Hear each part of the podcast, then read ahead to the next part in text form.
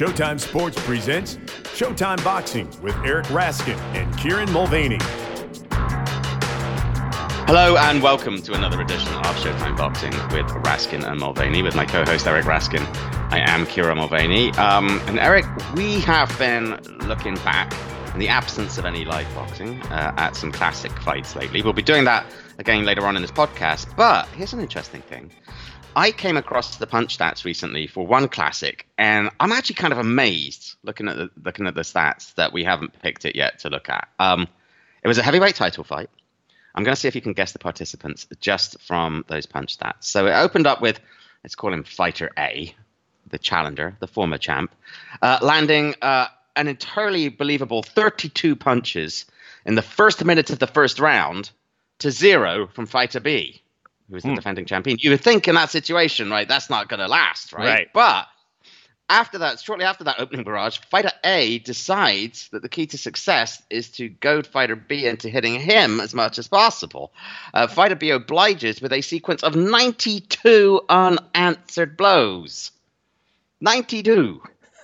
Okay. But uh, this extreme rope dope does actually work. Fighter A recovers to finish with a sequence of 76 punches landed from 82 thrown. Entirely believable. 40 of 45 power shots, 19 of 20 jabs, and 17 of 17 body shots to score a third round knockout. Guess those fighters. Whew, wow, those are those are some crazy stats. Uh, let me let me go process of elimination. Um, sure. It, it's not a John Ruiz fight right? correct, correct. Uh, it's not Klitschko Ibragimov. also correct. Uh, you said it was it was heavyweight, so that that rules out uh, Bernard Hopkins versus Morrade Hakkar. Uh, right. So let's see. Guess that leaves uh, carry the one. Uh, must be uh, Balboa Lang two. Did I get it? You are correct, sir. All right. Yeah, yeah. So uh, yeah, so I guess I'm a week or two late to this, but um, our friend Dan Canobbio at CompuBox uh, did the full treatment of Rocky Balboa's fight. It makes for predictably awesome reading. yeah, uh, especially the way that Dan writes them up. Um, and I tell you what, man, look, I, I don't want to make light of the situation, but awful as the circumstances that required it have been, the lockdown gave us this. And, and for that alone, I shall be very grateful. It's almost enough to prompt me to sit down and actually watch all the Rocky movies because um, I have to make a confession here. I've kept quiet in the past when you've talked about all the Rocky movies because I feel like I'm, I'm, making a bit of an embarrassing uh, admission here. Um, I have owned, I have not seen them all. Hmm. I have only seen one, two, parts of four, and Creed. Huh. So does this mean I'm like exiled from the boxing community forever, or am I in fact fortunate to have only seen those? Yeah, I'm gonna I'm gonna say you're not exiled because you you've mostly done a good job of, of seeing the good ones and skipping the okay. bad ones. Uh, the, okay. I'd say the original is the only truly great Rocky movie. Right. Uh, Rocky Two and Creed are both solid. And I enjoyed Ro- Creed, I must say. Yeah, it's a, it's a good movie. Um, uh, maybe a tad overrated in my view, mm. but still, still, yeah, pretty good. Um, it's got Stitch in it. Well, that does that does pump it up a notch. I, I should I should maybe reevaluate based on that. Um, but and then you said you saw parts of Rocky Four. That is the best of the cartoonish ones. Um, okay. Meanwhile, Rocky Three is completely overrated. Yeah, that's right, Max Kellerman. Come at me, bro. Uh, he says Rocky Three is his favorite, and that's just absurd. It's terrible. Um, Rocky Five stinks, unanimously agreed upon as the worst of the movies. And uh, I thought Creed 2 was atrocious. Some people didn't hate it, but I thought it was just uh, yeah, horrendous. I didn't see it yet. No. Um, okay. Yeah. So the only one you haven't seen that I kind of like was the first half of Rocky Balboa. It, it, was half of a good movie, and then that the was six, right? Uh, yes, yes, yeah. exactly. The one with Antonio Tarver. Right. Um, so yeah, uh, the first half is really good and serious and raw and kind of has the feel to an extent of the original Rocky, and then he decides to make a comeback at his advanced age, and the second half of the movie was the stupidest shit you've ever seen. So. yeah. Uh, but uh, as long as we're talking movies uh, and what you have and haven't seen, uh, let's get to our weekly segment that I like to call What You're Watching. So, Kieran, what you're watching? It's funny, uh, very little actually. I don't know how the week seems to have gotten away from me a little bit. Um, I, I haven't watched much Schitt's Creek, although I am into season two now. Um, okay. So so that's good. Uh, I have uh, I did just this morning before we record, uh, basically as soon as it was posted, I did watch the Tiger King follow-up show with Joel McHale. okay. Um, I've also kept my Sunday night appointment viewing, as I may be the last person on earth to still be enjoying both Homeland and Westworld at this point. Um, but the other, but the thing that I am watching uh, is the final season of Brockmire, which I followed from episode one. Do you know that show? Are you familiar with it at all? I know it, and I watch it. And oh, you do? yes, I, I've watched it from the start, and I've generally liked it, not quite loved it to the extent some do. I'm really not actually enjoying this final season at all, but uh, I don't know if you feel differently. Yeah, so I I enjoyed season one. Uh, season two, I was like, eh, am I gonna stick with this? Um, I thought season three picked up quite a bit. I like the swerve when he got sober, and I'm actually quite enjoying the fact that I think what I'm enjoying about this season, and, for those who don't know, it's about um, Hank Azaria stars as Jim Brockmire, who is just kind of a, at least when we first meet him, uh, just a waste of a human being, who's also a baseball announcer. In the first couple of seasons, he's just perpetually drunk. Right. Um, and then he sobers up. The, the conceit of season four is that we leap ahead into the 2030s. And what I find quite amusing are the little well, in hindsight, jokes, quote unquote, about how basically the United States has descended into a dystopia. Um, uh, that there appears to be just society is broken down as a result of climate change and, and other things. And, you know, you have TV commercials that uh, uh, offer up euthanasia as an alternative to dying of super cancer. It all feels very prescient. Yeah. Um, and, and, you know, as Brockmire observes, I'm watching that commercial, I think, dark times dark, dark, dark times. That's a pretty good um, Brockmire impression. Why, thank you, thank yeah. you.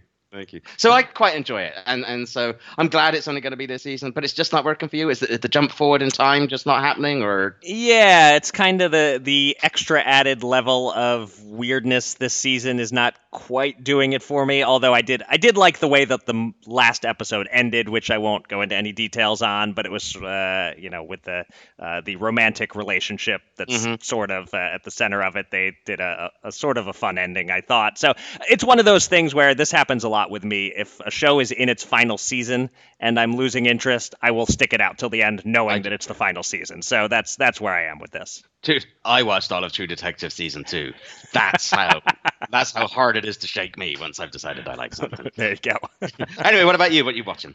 Um, so still no TV show binging here. Uh, although I did watch a couple of series finales that aired this week. Um, Poops Creek, uh, as we call it in my household, uh, reached reached its actual ending this week. I'm not sure if you were aware of that. Uh, uh, no spoilers, of course, but I thought that was a good ending. And uh, Modern Family, which uh, I watched all the way until the end. Yeah, I'm I'm the one. I, I, I, I, did bail on that. I did bail on Modern Family. Okay, yes. and you didn't jump back aboard to just watch the finale or something. I started to, and then I just thought, oh gosh, this really has gone downhill, and so I actually abandoned the finale. I mean, I loved the first what six, seven seasons, and then, right, yeah. Yeah, I generally still enjoyed the show in its later years, even though it clearly wasn't what it once was. But I thought the finale itself was very flat. Uh, d- really didn't work. So, uh, but on top of those shows, the full family watched a couple of movies as we continue to hit the classics of my youth. Uh, first, we watched Big, which was uh, oh gosh, yeah, be- um, better. I would even say maybe much better than I remembered it. Uh, really a great movie. Um, although I can't believe it was rated PG. Uh, the scene where he's fully feeling Elizabeth Perkins' boobs when she's in a bra, uh, a lot more awkward to watch with the kids than a lot of stuff we've seen that made other movies PG 13 or even R. Uh, so I don't know how they got away with PG on that one. Um, but we loved it. And then, uh, and then we watched a movie I'd actually never seen before, uh, in part because I generally don't enjoy Robin Williams' comedy, Mrs. Doubtfire. Uh, have you seen I've never that? seen it either. No. Oh, okay. Yeah. I some somehow I avoided that all these years, but it's pretty solid, and, and the kids loved it. They really liked that one. There were a few gender transition related jokes that wouldn't fly today, uh, but uh, definitely a, a, fun movie. Oh, okay. Yeah. So, and uh, and by the way, last week we mentioned uh, on the podcast the Netflix series on Carlos Monzon, creatively titled Monzon. Uh, Kieran and I have decided to go ahead and watch and discuss the series on the pod. We'll go two episodes a week for five weeks, unless it sucks, in which case we reserve the right to bail after a week or two. Exactly. Uh, but but for now, uh, next week we will be discussing, presumably with full spoilers, episodes one and two. So uh, if any of you out there want to watch along with us, uh, go right ahead. If you don't want to, that's okay too. The conversations should be brief, uh, just a, a, few minutes each week. Indeed. Uh, but that is next week. Uh, this week on the podcast, we will be looking back at the historic May 7th, 1994 Showtime pay per view card known as Revenge the Rematches. And we will be joined by Hall of Famer Steve Farhood for that conversation. Uh, we will also be discussing the biggest news in the boxing world this week, uh, a fair bit of which is, as per usual, awful. Um, but we have actually found a few possibly uplifting nuggets to include. So uh, that's unusual. Um, but first, let's bring on a couple of guests. COVID 19 news has taken up a fair bit of the podcast over the last few weeks. We've chatted with Stephen Espinoza of Showtime about how this is all impacting the broadcasting side of the business, with Stephen Breadman Edwards about how boxers could and should be training in isolation. Uh, we haven't yet spoken with a boxer who has contracted the virus. But coming up, we will be talking with heavyweight contender Otto Wallin, who has not been tested but has shown some of the most definitive symptoms. But first, let's bring in his promoter, a man whose fighters have seen a great deal lately on Showtime and especially on Showbox, a former 140 pound contender and the president of Salita Promotions, Dimitri Salita. Uh, Dimitri, welcome to the Showtime Boxing Podcast. Thank you. Thanks for having me on. Uh, Dimitri, first of all, the question we ask all our guests right now How are you? How is your family? Are you all well? Everybody is as well as they can be under the given circumstances. I have two little girls, so uh, you know we're doing some homeschooling, spending some time exercising together, and uh, talking about life. But overall, and they're learning the boxing business faster than I anticipated. uh, but all, all in all, as well under the given circumstances. Good, good. Yeah, certainly family comes first, of course, but uh, but business is, is important also, and obviously having a shutdown like this hits people hard across the industry because no events means no payment for fighters, trainers, managers, event staff, cornermen, and, and people like yourself. What are you hearing from your fighters and, and from others in the business about how this is affecting them financially? Well, you know, we have fighters from all over the world, so. Uh, for example, Apti Davtaev was supposed to fight Lucas Browne mm. um, March 28th uh, right. as a replacement for Otto on Showtime, and he was in Detroit uh, training. And then, you know, after all the fights got canceled, he had to go home.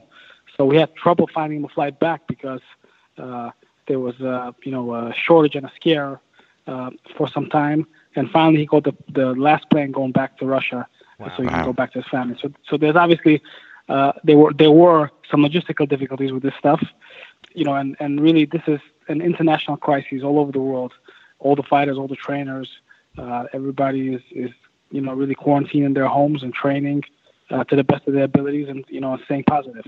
But mm-hmm. uh, this obviously, you know, uh, has an effect on us. Uh, we'll see how long this lasts. But, you know, I think that, that uh, a lot of fighters and a lot of people in the, in the business side of the sport, like myself, you know, just kind of, you know, looking at ways uh, to kind of uh, reinvent the, the, wheel a little bit mm-hmm. uh, and figure out ways where, where, where, fighters and where the industry can still be in business and can still, you know, bring in some income uh, when when things like this happen. God forbid right. this ever happens again. But you have obviously have to have to take uh, things like this into consideration. So one of the things that we did, you know, to keep a relationship between the fighters and the fans and to make sure that that uh, you know the fighters and obviously everybody is equal, rich, poor, fighter, star athlete, whatever, everybody's the same. So the fighters have been doing uh, stay-at-home training videos. So nice. Otto has released one, uh, Claressa has released some, uh, and other, uh, other fighters as well. All fighters from different parts of the world united with their fans, and you know it's it's, it's and uh, gotten a lot of feedback on the social media, on the YouTube channel. Uh, you know, it's one of the ways for the fighters and for the fans to stay connected, and you know, sharing activities they could all do at the same time. Yeah, at this stage, obviously, you know, like you said, this is an attempt to sort of keep people engaged and so on and so forth. Um, at some point, obviously, you we hope to have have fights again, but are you even bothering to make contingency plans or setting dates for future fights at this point, or are you just waiting until there is a much better sense of when and where things may return to normal? Well, you know, we are thinking things through, and there, there are several different ways that this can play out. You know, obviously looking at the graphs and looking at the projections of what uh, different uh, uh, organizations are putting forth in terms of when this is going to start coming down and which states are going to uh, come back to normal, you know, faster than than others. Mm. So, for example, we had Claressa uh, scheduled to fight uh, Marie Dicaire May 9th in Flint. Uh, big event. You know, tickets were selling every day up until the day that we canceled the event. Even during this pandemic, people were people were buying tickets, which was you know really just she's such a big star at home. And at that point, you know the the virus hasn't really hit that northern part of Michigan. But uh, uh, we've discussing things with the venue. We're discussing things with medical suppliers. You know, possibly if events go back, uh, you know, maybe everybody's going to have to need a mask and gloves, and, then some precautions are going to have to be taken into into consideration. Doing some research about venues that can that can function that where we can have in stu- in studio style shows. Mm-hmm. Also, possibly considering doing bigger venues where there can be space uh, mm-hmm. between people, meaning that people won't sit one next to each right. other, but there'll be some some distancing.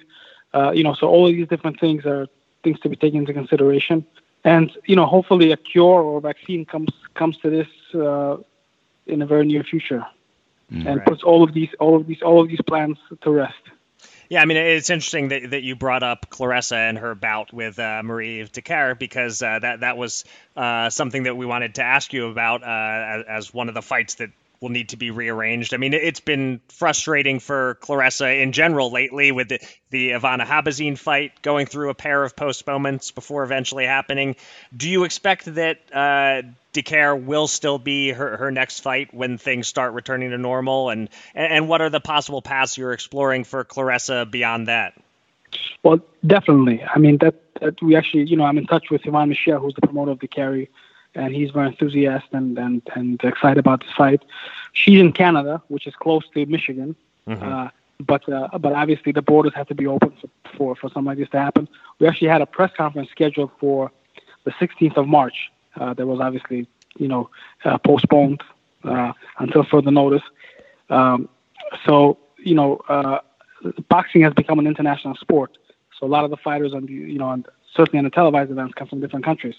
So even if things resume in the United States, the effect of the level of fights are going to be the level of fights are going to be affected by the fact where fighters can travel from different parts of the world to participate in the events. Mm-hmm. Um, and and obviously Marie, you know Marie Marie is part of that part of that puzzle. Uh, but you know Claressa, when I first started working with Claressa, Claressa always wanted to make the biggest fights and always wanted to fight the best available fighters. And um, you know she's done that only with ten fights, a three division world champion. The biggest and best fight that we could have made for her now was against Marie Dicaire, the IBF uh, junior middleweight champion. She's actually rated number one on BoxRec at 154 pounds. Uh, big fight. I think one of the biggest fights uh, in women's boxing of the year. Uh, very excited about it. You know, and obviously, you know, a lot of folks have been talking about Claressa versus Laila Ali, uh, and that's a very exciting possibility uh, if it can happen. Claressa definitely wants it to happen, but it's really up to Laila to to to really take take this conversation to the next level and, and, to make it realistic. But I think that that has the potential to be a really a monumental event. Right. Mm. Uh, so, as we mentioned at the top of this segment, we are also joined by uh, one of Dimitri's fighters, heavyweight contender Otto Wallin. So, let's bring him in uh, now. Uh, Otto, thanks for your patience and thanks very much for joining us. Thank you guys for having me. So, uh, Otto, you uh, have also had some challenges lately. Uh, your, your first fight on Showtime ended after one round because of a cut. Your next scheduled fight fell through because the card was canceled. Then you had your fight with Tyson Fury, where you know fights have been stopped for cuts that weren't nearly as bad as the one that Fury suffered in that fight, but they let the fight go on, and you wound up with a loss. Uh, and then even before the coronavirus put everything on pause, you had to withdraw from your next scheduled bout on Showtime.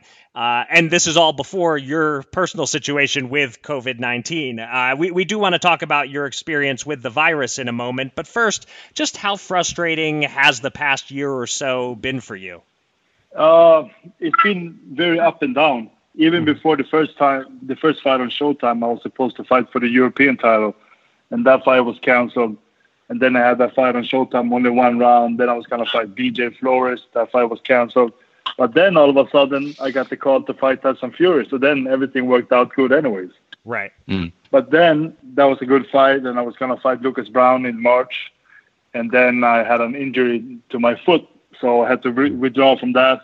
And I've been recovering here in New York and had my mom over and when she got back to Sweden, uh, we both started having symptoms of the virus. Mm.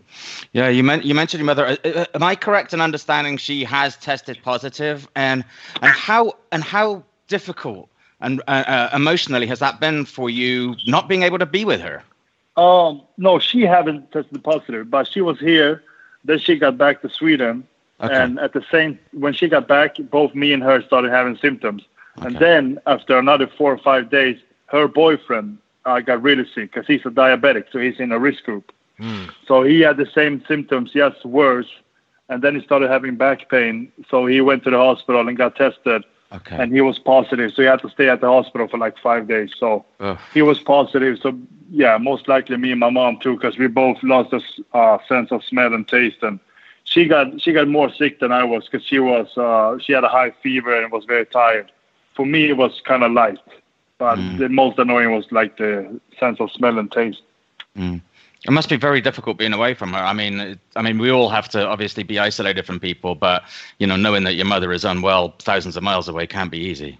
No, of course, uh, but yeah, she. I mean, we kept in touch every day, and she seemed to be doing good anyways. She's a strong woman, and uh, you know, she she never complains really. She had a high fever and stuff. She was tired, but she she was still in good spirits, so that was good to know at least but of course you want to be with her when it happens. Yeah. Right. yeah. Can, can you can you walk us through a bit more some of the symptoms that you experienced and, and how long uh, you you experienced them? You mentioned the the loss of, of taste and smell. Was were there other things going on that, that felt a little off for you? Yeah, so it first started on a Sunday, and then I woke up. I had a little sore throat, and I had slept with my window open, so I felt so maybe that was just it. I thought. But then the same day I talked to my mom and she started getting sick even the night before, and then it got worse on that Sunday. So then we started uh, suspecting that it was the virus because she had she had just left New York, and so for me I had a little sore throat, uh, a light fever, some coughing, not not bad. Uh, I was sneezing a little bit. So overall, it wasn't that bad for me. And but then I started getting better, started to feel good, and then all of a sudden I lost all my sense of smell and taste. Hmm. So after like uh, three or four days with a light fever and stuff, I got better like for a couple of days, and then I lost my sense of smell and taste, and that was gone for life. I got my taste back after five days, and then wow. another five days I got my uh, sense of smell back. Wow. Okay. And and and at this point, you don't you're not feeling any any symptoms. You're you're back to normal, or or are there still some lingering issues? No, right now I'm doing great. So okay. I'm I'm healthy. I'm training here in my apartment, so I'm doing well. The uh, the mother of a friend of mine had the virus and had that same symptom, that loss of smell and taste, and she said it was weird, like really strange. Like she could tell the temperature of food, she could tell the texture of food, but there was nothing else. I mean, it sounds like an incredibly strange uh, uh, circumstance. Yeah, it was super weird. Like because at first I had uh, I put some cologne on after I went to the shower and I couldn't smell it, so I felt oh maybe something happened or whatever. And then I had some food and I felt like something was off, but I, it didn't click right away. So mm. it took me a few more hours and then I had some more food, and I, I felt that I couldn't taste it. But it's funny because um, you know how it's supposed to taste, so right. I, I, think you you kind of you kind of taste it anyways for some reason because you like I said you know you know how it's supposed to taste. so then I had to really check. So I took uh, I actually took some vodka. I took a sip of it, mm. and I felt a burn in my throat, but I couldn't feel any alcohol taste. Uh-huh. Mm. Huh. Bizarre. Yeah. So yeah, so I put that back, and uh, yeah, then I figured that was what it was because my mom had had it already. Okay. It started before for her. Right. Okay. Uh, so you so you mentioned you know that you know past the symptoms, and, and I'm very pleased to hear that for you. Um, and that you you know you're sort of trying to stay in shape. Um, while you're in isolation, what are you what are you doing uh, to try and like stay in some kind of shape as you recover from from your bout with the virus? Yeah, so when this first started, I didn't have any equipment at all at home. But now I bought a I bought a bike on Amazon. I bought some elastic bands. I borrowed uh, two dumbbells, one kettlebell from my manager Zach, and then actually yesterday I built. Uh, I went to Home Depot, got some wood and stuff, some screws.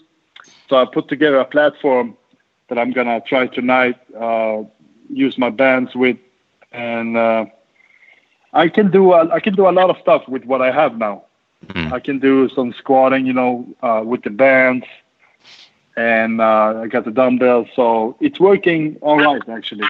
And then I do some boxing, um, punching one of my walls in here, uh, shadow boxing, and I use my elastic band too to do some shadow boxing. So I'm I'm trying to do the best of the situation.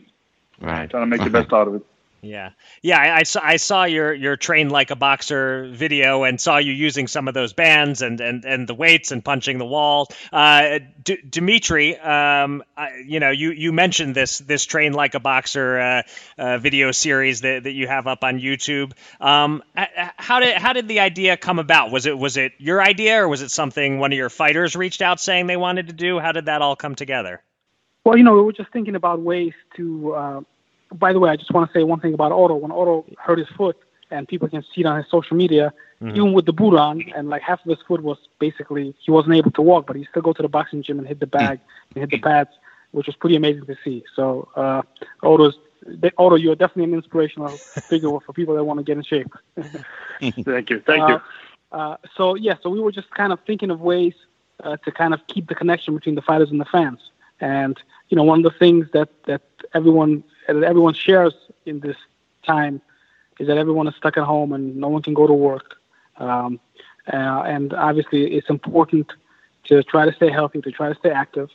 Uh, fighters are calling me about different fights, and I said, you know what, guys, just you know, do the best you can do uh, at home, training, you know. And then we just kind of figured out, well, maybe we can let the boxing fans know about what fighters are doing at home, and they can follow follow along, and and that'll keep a relationship uh, with the fighters and the fans and keep a communication going.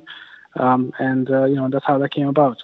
Right. Mm. Yeah, and, and watching the video, Otto, I noticed uh, as as Dimitri said, your your left foot was was in the boot there. Uh, how how close to fully recovered uh, is is your foot? Uh, we got a few more weeks, but actually I'm out of the boot now. I, I okay. took it off on Friday. Okay. Uh, I talked to the doctor and he allowed me to take it off. So now I'm walking normal, but I still have to be careful for a, a few more weeks. Gotcha. You know, guys, and I, and I want to say Otto was really injured his foot when he was at the uh, Wilder Fury card, Wilder Fury fight, because he was doing some work for a Swedish uh, broadcaster. But you know, in that fight, you really see how amazing Otto's performance was. Right. Um, and you know, numbers don't lie. CompuBox, Otto landed the most punches against Tyson Fury than any of his opponents ever. Uh, you know, obviously Vladimir Klitschko, uh, uh, Deontay Wilder in the first fight. So Otto's really world class, and and you know hopefully uh, we get back to business in the near future. Um, and I really believe that that Otto is one of the best heavyweights in the world, uh, the best heavyweight in the world, and and uh, you know in due time he's going to show it. We, we should ask you while we have you, Otto. What were you surprised at what happened uh, between Wilder and Fury in the rematch, and, and what were your thoughts as you watched that? Yeah, uh, I mean, I was saying before the fight in some interviews that I feel that somebody can come in and and run Wilder over, and that's what Fury did. I wasn't sure that he was gonna do that. He was saying that he was gonna knock him out and stuff, but he usually says that, and then he comes yeah. out boxing anyways. But so I was I was a little surprised that he did it, but I knew it was possible.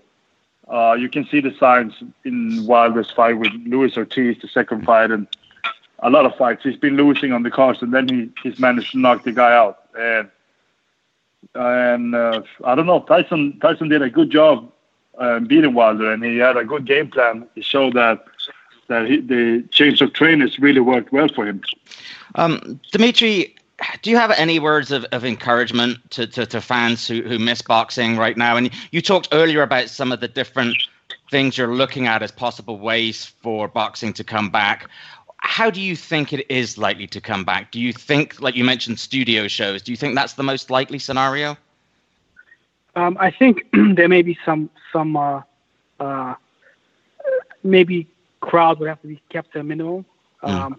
but you know those that love boxing, you know, fortunately now there's uh, great networks like Showtime and boxing. There's also the internet, so right. fight fans can can search for great fights going back, you know, to uh, ten, tens, tens of years, 50 years, 60 years. Um, we have put a lot of our fights on our YouTube channel, uh, you know, and, and, and training stuff from fighters uh, so that the fans can kind of stay engaged and, and, and see things. But, you know, it's really unpredictable because, again, you know, boxing is an international sport, uh, really international these days. And fighters come to the United States from all over the world to train, to fight. Um, and it's really important that the whole world heals so that, uh, uh, you know, so that so that things can go back to normal in a real way. But it's really, you know, an unpredictable environment, very tough to predict what's going to happen. Um, I do think that uh, based on some of the figures, seems to be that in certain states things are kind of, uh, you know, uh, plateaued and are going down. So hopefully, you know, by early summer, uh, we'll be able to start planning things and going back to business. Mm. Right. Mm. Uh, and as long as people are uh, watching uh, old fights on the internet, we should r- remind everyone that uh, Dmitry Salita was a was a fighter, and his fights are out there too. Uh, if people are uh, looking for something to entertain themselves, I don't, I don't I don't know if you've gotten bored enough, Dmitry, to go and rewatch all of your old fights yet, but that's always an option, I guess. Talk to me, baby. Talk to me. All right. Well, uh, Otto, we'll give uh, we'll give the final word to you uh, on this. I'm sure there are uh, plenty of people out there who are feeling frustrated and who are who are questioning whether this social distancing is all worth it. As somebody who has had the virus, or at least is pretty sure he's had the virus, uh, what what advice would you like to share? Yeah, I would like to share. I would like to say that it's very serious and people are dying. We had people from our gym here in New York die. And uh, just look at me. I, I didn't have much symptoms, but then it spread to my my girl, my mother's boyfriend, mm-hmm. and uh, he got very sick because he's a diabetic. So, I mean, some people might think, hey, it won't affect me, but yes, it won't affect you, but you can spread it to others, mm. which can be in danger and can possibly die from it. So, everybody needs to stay at home. It's very serious. But while you're staying at home, just don't be on the couch. I mean, do something. Get up in the morning, make your bed, uh, cook some food. I mean, clean your apartment. If you can work from home, that's great. Uh, just come up with ideas and just, I mean, don't go to bed too late and get up late and just do nothing because that will break you. That's gotta, you got to use the time you have now. Yeah, so A- absolutely. try to stay sane. exactly. Yeah. Hey, look, that's great advice. Look, Otto, thank you very much indeed. Really, really happy that you've recovered. And uh, Dmitry, thank you very much for joining us. And let's all look forward to a day when we're able to get past this. And uh, hopefully, we will all be ringside for an Otto Wallin heavyweight title fight in the not too distant future. How about that? That's something to look forward to. That sounds good. But Dmitry mentioned the possibility of him fighting too. Oh, then I'm coming to get some boxing with you, man. Thanks so much, guys. It was great talking to you both. Thank you so thank much. You. Thank you. Thanks again to Dmitry and Otto. Great to get their insights on this extraordinarily abnormal time. Uh, and now we will take a trip back to a relatively normal time and look at a decidedly abnormal boxing card. On May 7th, 1994, at the MGM Grand in Las Vegas, Don King and Showtime's pay per view arm presented Revenge the Rematches, a four fight televised card, four 12 round rematches, any of which could have headlined a normal boxing card. And the card featured three future Hall of Famers, not to mention two more Hall of Famers on the off TV undercard as Ricardo Lopez defended his strawweight belt against Kermin Guardia, and Christy Martin fought to a six round draw with Laura Serrano, an outstanding fighter herself who was making her pro debut. Uh, and also, Meldrick Taylor was on the off TV oh. portion of the card, as were Calvin Grove and Giovanni Parisi. Wow. This was a stacked card. wow, indeed. Uh, here were just, just, the four televised fights um, Azuma Nelson, Jesse James Leija, two. Simon Brown, Terry Norris, two. Gerald McClellan, Julian Jackson, two. And in the main event, the rematch to the first defeat of Julio Cesar Chavez's magnificent career, Chavez Frankie Randall two. There is so much to say about this card, these fights, these fighters, but we could use a little help from someone who was actually covering boxing at the time and can place these fights in their proper context. So joining us now is our Showtime colleague and International Boxing Hall of Famer, Steve Farhood, who was the editor in chief of both The Ring and KO magazines when this card took place in 1994. Steve, thanks so much for joining us. Thank you very much for having me, and uh, it's great to be able to talk boxing again. Yeah, indeed.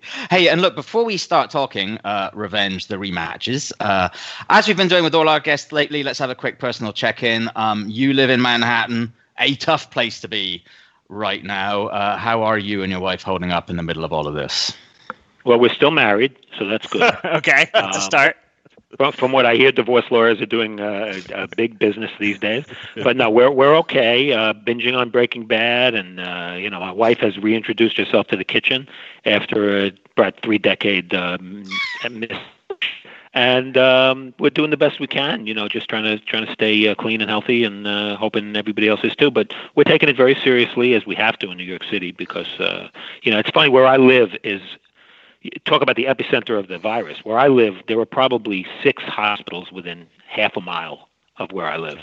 So as if we need further reminder of what's going on, I have that you know, and right. we all know what's going on at the hospital. So it's very sobering and uh, something that we're taking, especially at our age, because we're both over 60, taking very seriously. Yeah, yeah. Uh, you, you said a lot of uh, you, you touched on a lot of important things there, but I know Kieran is cringing because he knows I'm I'm about to do this uh, because I am uh, the ultimate Breaking Bad super fan. So uh, you you mentioning it, I'm just curious. Is this your first time watching the series? You're you're just getting around to it? First time, you know, I had hip replacement surgery about three years ago, and, and I bought the whole set thinking, okay, you know, I'm going to have hip replacement. I'm not going to be able to move. This will be a good time to watch. Well, we never watched. And now this comes up, an unfortunate reason to watch. Right. But um, I have to say that, you know, at first I was a little turned off. You know, everything we've watched you know binge watch whether it's binge watching watching movies everything seems negative you know like, right and this is not the time where you want more negative on top of negative but right. uh, breaking bad initially didn't didn't really capture me but now we're we just finished season three and uh, now now we're very into it okay. season three is crazy yeah. yeah. All right. Well, Kieran hasn't watched. Kieran, Kieran, hasn't watched yet. I'm emphasizing the yet. I'm. Uh, eventually, I will twist his arm fully on that. So we won't give any spoilers. But uh, when when you're all done watching, you'll have to give me a call and uh, you can uh, give me your, your thoughts on the series. Yeah, because I'm not a TV guy. I mean, I watch boxing on television and I watch sports on television, and that's right. pretty much it. Now, now I'm not even watching news anymore because it's too damn depressing. so watching you. Breaking Bad's a big step for me. You know? there you go. All right, so let's turn our attention then to to some boxing, and uh, we we'll, we'll go through the fights on the card one by one. But first, I'm curious for your recollection from back at the time on how big the buzz was for this card. You know, it's now held in the highest esteem and referenced anytime anyone wants to talk about what a deep pay per view card looks like. But at the time, was this not that abnormal in terms of Don King or other promoters stacking cards, or was this indeed a, a shocking amount of, of well matched talent to put on a single card? promoters and TV networks have done a lot of lot of studies about pay-per-view habits, uh, consumer habits, and what they learned a long time ago was the, the main event sells the show. If you have a good main event, you're going to do a, you're going to do good business. Um, as a result, and especially I think in recent years, we've seen you know a lot of pay-per-view shows where you know the the first fight on TV isn't so great. Maybe it's you know ESPN Friday Night level or Showbox level, and you know people are paying a lot of money. So in those days, 90s, mainly because Don King ran a lot of the pay-per-views, certainly all the Showtime pay-per-views, the cards were stacked. And and you know, if you want to give Don credit for it, it's great. But the real reason King's undercards of pay-per-view fights were always uh, stacked is because Don didn't run a lot of shows normally. So when he did run shows, he had fighters under contract who needed X amount of fights each year. Mm-hmm. So he had to put his big names. He had to put Azuma and Chavez and whoever it was, McClellan and Julian Jackson together just to get them the fights they needed. As a result, what we got was not only good main events with Tyson and you know and Chavez, but great undercards. So this was not that unusual for for this particular time period. Okay. Mm. All right, let's let's let's go through the fights in the order in which they happened on the card. Uh, we start with the opener, and yeah, you said you know sometimes pay per view cards may be ESPN Friday night level, but the opener. Uh, the opener for this was really Showtime Championship Boxing main event level. Um, Azuma Nelson, Jesse James Leija, two. Uh, they have fought to a draw eight months earlier on the Whitaker Chavez card. There's a lot of draws going on that night. Um, in the rematch, uh, Leija ended Nelson's six year reign as super featherweight champ in his 10th defense. Uh, Leija fighting maybe the best fight of his career, winning a unanimous decision by scores of 117, 110, 117, 109, and a much closer 114. 113. Steve, what stood out to you watching it back? And was this more about Leija fighting brilliantly, or was this signs that Azuma Nelson was starting to get a little bit old at 35? Well, certainly both, Kieran. I mean, uh, never fought better, as you said. He was just brilliant, boxing beautifully. You know, the first fight was kind of uneventful. Um, Nate Nelson rallied over the last three rounds to to get a draw. Um, and I, I think that that he was getting older. You know, he was I think 35 at the time of the rematch. And one thing, just to, to digress from him, one of the things that that makes this card remarkable. When you have a card with Chavez, Terry Norris, Nelson, these are all pound for pound guys. Yeah. You know, Nelson, as you said, had a long reign and that ended this night, and uh, he was certainly one of the top ten fighters in the world at the time, two division champion, featherweight and junior lightweight. So, um, but what really stuck out is is sometimes in in a couple of these fights on this card. What happens in the very beginning of fights can really dictate the rest of the show. And mm. in this fight, Nelson got knocked down in the second round. And mm-hmm. J- James Leija, as good a boxer as he was, was not a big puncher, and that kind of dictated the rest of the card. You know, and then uh, and Nelson fell further and further behind, and, and the card, the, the score with 114, 113 for Leija was ridiculous. I mean, yeah. Leija won this fight easily, but he was he was brilliant. He just he was brilliant defensively. He fought the right right fight. He drew Nelson to him, and took full advantage of Nelson's aggressiveness and and won convincingly. Really, very impressive performance. Mm. Mm. Yeah, and I agree with uh, the the way that you saw it score wise. That I had at 117, 109. I thought that close card was was way off the mark. Um, but th- this wasn't the last time that these guys uh, fought. Nelson uh, came back from this defeat and stopped Leija uh, in in their third fight in '96, uh, and then they even fought right. a fourth time with uh, with Leija winning a decision over a then 39 year old Nelson. And so Azuma's in the Hall of Fame. Leija is not, and I don't think he's even been on the ballot. Um, a couple of decades after his prime, would you say, Steve, is Jesse James Leija maybe a little underappreciated now? You know, I think he he he's the victim of some. I don't want to say questionable matchmaking because you want to make the money when you're fighting. But you know, he fought Azuma four times. He fought Oscar. He fought Shane. I mean, this guy just didn't get any breaks. Mm. You know, and, and and I think losing to great fighters you know, how do you how do you measure a fighter's worth when when he's a world champion as Leija was, but lost the biggest fights of his life to guys like Mosley and De La Hoya? That that's that's difficult to do. He, that he did well with Nelson, I think, speaks volumes. And and from Nelson's perspective, he was older, as we said. Four, I'm looking at his record right now. Four of his last seven fights were against James Leija which is kind of odd. And also, yeah. if you saw the rematch that we're talking about and you saw Leija dominate, you say, how the hell did Nelson and even older Nelson knock Leija out or stop him at least in the third fight? So, uh, you know, that's why rematches are so interesting. There's there's a 50% chance that you're going to get a similar fight to the fight before, and a 50% chance it's going to be totally different. And in the case of these four fights, a lot of them were totally different from the originals. Yeah, and, and one thing that, that jumped out at me watching this was just that these two fighters were so technically sound. I had I had a little sense of that. You know, they don't make them like that anymore. Watching watching this fight back, I'm not sure if you uh, felt the same way at all, Steve. Yeah, techn- beautiful technical fighters, and and somewhat surprising, I think, the, the result because the first fight was a draw, and if don't forget that Nelson fought terribly against Jeff Fenech in their first fight, was very lucky to get a draw, and uh, and then fought in the rematch in Australia and kicked Fenech's butt. So I think yeah. you know the old Joe Louis fights better the second time around theory was going to be in place here, and, and, and Nelson was going to beat Leija, but of course he didn't. So that's right. uh, that's why we watch the fights. You never know. exactly. You can't be sure with rematches. Yeah. All right. Well, speaking of uh, how you never quite know what to expect with a rematch, let's move on to the second fight on the card Terry Norris, Simon Brown 2. This was a case where the rematch looked nothing like the original when they fought the first time five months earlier.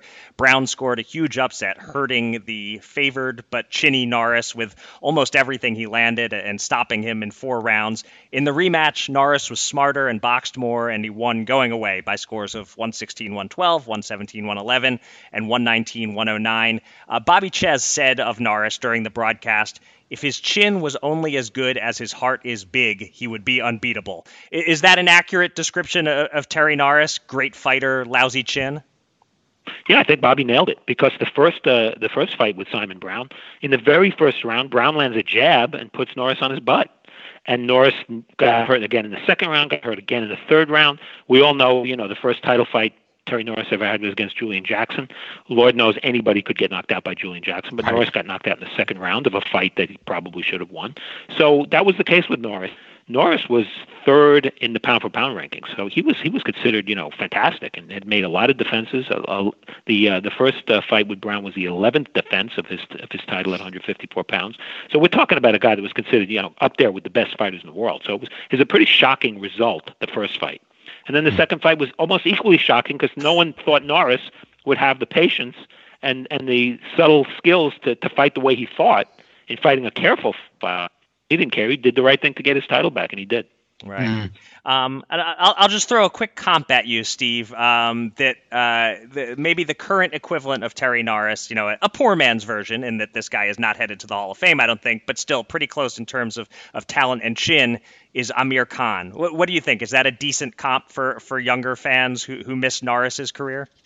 Yeah, I think that's really good. Um, Amir Khan's probably suffered a couple more knockouts than Norris had, but I like that very much. And and you know, it wasn't long after the the loss to the win over Brown that, that Norris sort of started winning and losing in equal amounts and then mm. you know kind of lost his yeah he had that ugly scene with Santana where they fought three times yeah, all the disqualifications right. and the and the Oscar acting and, and all that stuff so his career got kind of jumbled toward the end but at his best he was he was fantastic and you know he did have that chin problem because let's remember Simon Brown knocking him down and hurting him so much in the first fight Brown was the welterweight and Norris was the 154 mm. pounder so Brown was the naturally smaller guy Mm. Mm. What else jumps out at you, if anything, watching this this rematch? I mean, it's hard, it's hard to believe watching this this fight that Brown beat Norris the first time. Uh, was that first win kind of a fluke? Was it one of those things where once he hurt him with that jab in the first round, that everything kind of fell apart? Uh, I mean, how did Brown actually manage to pull off that win in the first place? Well, Norris fought a really stupid fight. I mean, he really did. He got dropped in the first round. He got dropped in the second round. He got hurt in the third round. Every time he got dropped, he got up and approached Brown like he wanted to brawl with him. And most of the fight was fought on the inside. And Norris had a lot of success offensively, but at what cost? You know, he got hit a lot and he eventually stopped. So he just didn't fight smart. And being the naturally bigger guy, who probably was also the faster guy with a better defense, um, he he fought the right fight the second time. And and and somebody wisened him up and said, Terry, right. you know, you don't have to be Mr. Exciting. Just just win this fight. And you know, Anthony Joshua did with Andy Ruiz the second fight. You know, just right. get the win, worry about looking good or being exciting next time. Hmm. Yeah, yeah. Well, the next fight was definitely exciting. This is the fight for which our discussion is sure to last longer than the fight itself. Uh, Gerald McClellan, Julian Jackson, two. Uh, it's rare to see two punches of this caliber square off against each other. Uh, the first time it was close through four rounds, and then McClellan just obliterated Jackson in the fifth. But in the rematch, all over in one minute and 23 seconds. Um, McClellan hurting the Hawk with a 1 2 seconds into the fight, and he never recovered. Um, a knockdown rule by Joe Cortez when the ropes held Jackson up, and then he was knocked out right. soon after. Um, on the replay, it looked as if it was a right hand to the body that was the finishing punch. Um, I, is that how you saw it? And, and, and did these fights suggest that? Out of these two mammoth punchers, McClellan was the more mammoth puncher, or was this just the case of Gerald being in his prime and Julian wasn't? I think a combination of, and also the fact that Jackson, while a tremendous puncher at middleweight, remember he was a junior middleweight before that, probably at his best as a puncher at junior middleweight, and McClellan was a bigger guy. But um, I, I think that looking at it, you know, with with all these years of perspective, we tend to think of Gerald McClellan because of his the state he's in today, and right. because of that fight with Nigel Benn, which let's face it was an amazing fight. Forget that Julian Jackson twice and beat him twice, and beat Jackson when Jackson was maybe the most feared puncher in boxing. So uh, you know, a pretty pretty amazing result from McClellan, and I think he does not get enough credit for winning the title against Jackson and then beating him so easily in the, the second time, as he should. You know, yeah. we just tend to think of him in a different way. But the fight that, again, a fight. This fight is not a pre, this matchup is not appreciated as much as it should have been. And I just jotted down a couple of stats. McClellan, 27 wins, 25 KOs going into the first fight. Jackson 46 wins, 43 KOs. And that that's you know that that's headline making stuff, and it reminds Yeah. me of Zarate and Zamora at bantamweight Mm. when they had all those ridiculous numbers for knockouts. But you you you would have trouble coming up with too many other matchups at any weight at any time. We had two punchers with those kind of stats. Yeah, wow, that's staggering. Yeah, it's like uh, for mo- uh, in mo- modern day, it would be like Deontay Wilder versus Deontay Wilder, basically. Exactly right. You just don't get numbers like this that often, and and you know they they didn't disappoint because you know both fights obviously ended in knockouts. Yeah. All right, let, let's get to the main event uh, Julio Cesar Chavez, Frankie Randall, too. Um, before we even get into discussing the rematch, though, uh, when they met the first time, uh, just over three months earlier, Randall was a 15 to 1 underdog, and he beat Chavez by split decision, ending Chavez's unbeaten streak at 90 fights. How stunning was that upset in the moment, Steve? It was huge. I, I look back at the ratings, which I compiled at the time in the ring and, and, and KO, and Chavez was number. He was making his 14th defense, and he was number two in the world pound for pound, only because he had gotten that draw with Whitaker, which he didn't deserve. So he was second to Whitaker in the pound for pound ratings. And Randall, number one WBC 140 pounder, unrated by the ring. So Frankie Randall, with the exception of a win over, I think it was Edwin Rosario, a somewhat faded Edwin Rosario, had really had no credentials. So you, you can't you can't overstate what kind of upset this was. It was absolutely gigantic, despite the fact that Randall went in with a tremendous record, 48 two and one. I mean that's pretty awesome. But again, Chavez, he was looking for his 90th uh, straight win. Pretty amazing. Um, and in the rematch, you know, Randall had a lot of success, uh, showing that the first fight really wasn't a fluke. He was either a bad style matchup for Chavez, or Chavez was aging quickly, or both. Um, the fight ending controversially with a head clash, opening a cut on Chavez right at the end of round eight. Randall lost the point according to some stupid WBC rules um, because he had Which is still in effect, by the way, right? That rule is still in effect. just- that it's absurd. Um, but anyway, that helped Chavez win a technical split decision, and arguably even without that help, you know, or with it, uh, Chavez still, still shouldn't have gotten that decision, but he did. 77 74, 76 75. The third judge had Randall up 76 75.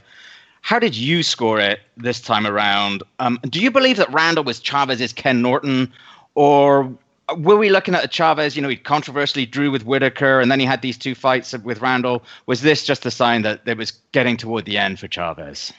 I think it was a sign getting toward the end. I mean, you know, when he fought Whitaker, you can make an excuse for Chavez in that fight in that clearly he lost. I think he lost, you know, one-sidedly. But the fight was at welterweight, and Chavez. We we remember Chavez coming into play as a 130 pounder. When he fought Whitaker, he was a 147 pounder, not a particularly tall guy. Um, you know, a lot of what he had as an advantage over smaller guys was gone by the time he fought at 147, and to a degree also at 140 you know uh, he was he was he was only 31 but he had a lot of fights. I mean 90 Yeah. fights. That's a lot of fights. So I, I think randall got him at the right time. And you know watching randall in both fights fighting so well boxing so well reminded me a little bit of Buster Douglas against Tyson. Yeah. You know, this guy who really didn't give you anything to think that he could do something like this. And here he was just boxing absolutely beautifully, dropping Chavez in the first fight. It's sort of similar to what, what Buster Douglas did. Uh, I, I did score it watching it on, on YouTube again. Um, and I thought Randall probably deserved the rematch decision, maybe by a point, but it was very, very close. Very, very close fight. Yeah. Okay. I, I I didn't even have it quite a, as close uh, watching it this time around. I had Randall up uh, six to two, minus a point, of course. Uh, but you know, I- okay. I- but but I admit it certainly could have been like five to three, or maybe even four to four, where Chavez gets it by a point. Um, is there any reason, do you think, Steve, to go conspiracy theorist here and suggest that Chavez's team knew the scores and that's why they were so quick to encourage Flip Homansky to stop the fight? Well, you know, it, it was interesting watching it again. Um, in boxing, that that that's quite possible. But what was interesting about it is Homansky said in the interview that he would have let the fight go on a little bit Right. longer had Chavez said that he could see or wanted to continue. I've always been of the impression, and Flip Homansky's a, a great boxing guy and a great doctor, um, but I've always been a, of of the impression you don't ask a fighter if he can see or can't see. You judge by what you see him do in the ring, and Yeah. you make your decision on whether he can continue or not. Because otherwise, it's too it's too easy to to easy to manipulate the rules, which is exactly what happened in that fight. So I, I didn't like when Homansky said what he said as for an excuse to stopping the fight. Mm, But um, you know, very very close fight, and uh, I don't know. It was you know Chavez was human, and and Randall showed it, and you know that, that we weren't used to seeing Chavez be human. Yeah. yeah. Uh, so so human, in fact, that uh, even Emanuel Steward, who so famously helped great fighters reinvent themselves and, and reverse defeats, uh, couldn't couldn't really do a whole lot for Chavez, I guess, at this stage of his career, at least based on the evidence of this fight. Exactly right, and and and you know you talk about the scoring and maybe it was manipulated, whatever. In the second fight, I think a bit bigger question is given what happened with Whitaker and Chavez in San Antonio, a fight I was at. Um, it's kind of a miracle that Randall won the first fight at all. You know, the fight did go the distance. Right. I mean, what would you have bet on that Randall would get a decision? Like, clearly, he deserved the decision, but uh, the fact that he actually got it uh, is pretty amazing. So, uh, you know, maybe it was uh, maybe it was payback, maybe not. I don't know. Hmm. All right. Well, a, a, final question to, to wrap up, just looking at the whole card. Um, and you talked about how uh, to have a card similarly deep uh, wasn't uh, wasn't so unusual at the time because of uh, Don King's situation. But still, is this the best or or at least the deepest boxing card of the entire pay per view era? And and if not, can you think of something else you might rank above it? Well, you know, I gave it a little bit of thought, did a little bit of research on it. I, I can't really say anything was better mm-hmm. um, because of balance, the balance of the card. You know, you, you got you take your number four fight, whichever one you pick as number four, and that's a that's a main event on on HBO or Showtime at any point. Um, there, there have been a lot of good pay per views where the, the second fight has been fantastic. You know, King mm-hmm. had Simon Brown and Maurice Blocker fighting each other on Tyson Ruddock uh, one. He had Nelson and Fenech fighting on Tyson Ruddock two. He had, uh, and then on a different card, much more recently on Showtime, you had Danny Garcia, Lucas Matthysse yep. underneath Mayweather Canelo, which right. was a tremendous main event and and a tremendous second fight. So you can find great second fights, but I think if you're going to pick a card with four great fights, going to be almost impossible to top the, the revenge card. Yeah. Steve, look, thanks so much. I'm glad we've been able to give you at least a little bit of purpose and focus for a few days, give you a reason to watch and research fights uh, until everything comes back to normal. So um, thanks a lot for doing that. And thanks for joining us. Um, we will talk to you soon, and hopefully, we'll all be ringside again sometime in the not too distant future. That would be great because the new normal sucks. Doesn't? Agreed. All right, guys. thanks Steve, so much, Steve. thanks Steve. so very much. Thanks for having me. Stay in touch and stay well. You too. You too. All right, we hope you enjoyed our look back at the Revenge the Rematches card. It was fun to escape to 1994 for a bit there. Uh, but now here we are, back in 2020, and we have some news to cover. And I'll say up front, it's actually not as unanimously terrible as the previous couple of weeks, uh, though certainly some of it is depressing. Let's start with follow ups on two stories we touched on last time. The DAZN furloughs are official. Lance Pugmire of The Athletic reporting that the live events team is all furloughed for three months until early July but they will receive half pay and full medical benefits during this time. So it's bad news, but it could have been worse. Um, and this means DAZN is acknowledging it won't be airing any live fights until July. The Japan Boxing Commission isn't willing to go quite that far, but after we reported last week they'd postponed all fights through mid May, now they've pushed that back to the end of May. Uh, Kieran, anything to say about either of these updates? I mean, I guess neither is particularly surprising. Uh, the right. Japan news, I guess, is encouraging in a sense in that it shows that sanity is prevailing there. Um, but it's perhaps slightly discouraging in that it's perhaps an acknowledgement of the fact that I think we talked about this last week. Having previously appeared to have dodged the bullet somewhat, it looks as if Japan is now starting to have to reckon with the fact that coronavirus may be getting a bit of a toehold there. Mm-hmm. Um, so things not quite as rosy as, as some Japanese authorities had hoped they would be. Uh, the DAZN situation, not a surprise. Uh, hard to see they have any alternative. I mean, it's a live streaming network without anything to live stream. Um, yep obviously, look, we both have friends there, and obviously, for their sake, if nothing else, we hope that this proves temporary. Uh, and DAZN, like boxing and sport more generally, is able to rebound when this fog sort of clears. Yeah. Uh, one other piece of negative news to cover this week it is very negative indeed. Angelo Rottoli, a, an Italian cruiserweight who challenged Carlos De Leon for a belt in 1987, finished his career with a record of 29 wins, three defeats, and two draws, has died at the age of 61 due to the COVID 19 virus. Uh, very sad news there. Um, But there is actually a bit of bright news on the boxers battling COVID 19 front. Uh, as it has been reported, the former heavyweight contender Derrick Jefferson is out of the ICU and hopefully on the road to recovery. I think he may have been the first boxer we mentioned to have been affected by the virus. Um, so, uh, certainly I think he was in that first episode. Yes, so yeah. so massively uplifting that that he is if he is indeed improving. Uh, from what I can tell, the prognosis for those who enter ICU with the virus, and especially those who end up being intubated, is not generally super promising. Um, so that's fantastic news indeed. If, if he is indeed uh, on the road to recovery. Absolutely, and and if you saw the way his fight with Mo Harris ended, you knew Jefferson wasn't going down Yeah. easy. So Damn uh, right. It's good. Um, and, and that's not the last of the positive news. Uh, we end on another encouraging note as quite a few boxers and former boxers are stepping up to combat this coronavirus situation. First, we had Orlando Salido, a deputy in the Sonora, Mexico state legislature since 2018, announce he would donate his salary to help local families in need. That was followed by Erik Morales, also an elected official in Mexico. He's a representative in Tijuana, announcing he'll donate his next three months' salary to be used on groceries for communities in need. And lastly, Kubrat Pulev, whenever he gets his fight with Anthony Joshua, announced he will donate half his purse to help medical workers. Uh, am I a sucker, Kieran, for feeling a little hope for humanity upon reading all this news? You know what?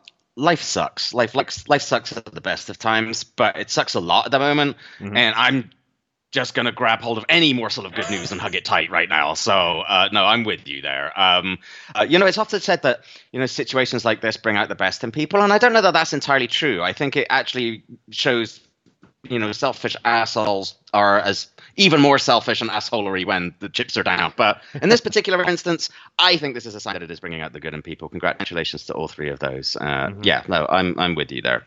Okay. That will do it for this week's podcast. Uh, thanks again to our guests, Dmitry Salita, Otto Wallin, and Steve Farhood. Uh, a Showtime programming note. Fridays in April at 10 p.m. Eastern and Pacific, Showtime is airing some classic fights. On April 17th, it's Paulie Ayala, Johnny Tapia, 1 and 2. Oh, that was great. Um, on April 24th, it's John Molina night. Uh, versus Lucas Matthysse, woof, and Mickey Bey. Uh, and if you missed this past Friday, uh, Showtime aired Diego Corrales, Jose Luis Castillo 1 and 2. And that fight remains available on demand, which leads us into next week's podcast. Our look back at Cinco de Mayo Showdown continues with arguably the greatest action fight in boxing history Corrales Castillo 1, May 7th, 2005. Oh, yes. No more needs to be said, but more will be said. Uh, until next time, thanks very much for listening. Be safe, be kind, and be well.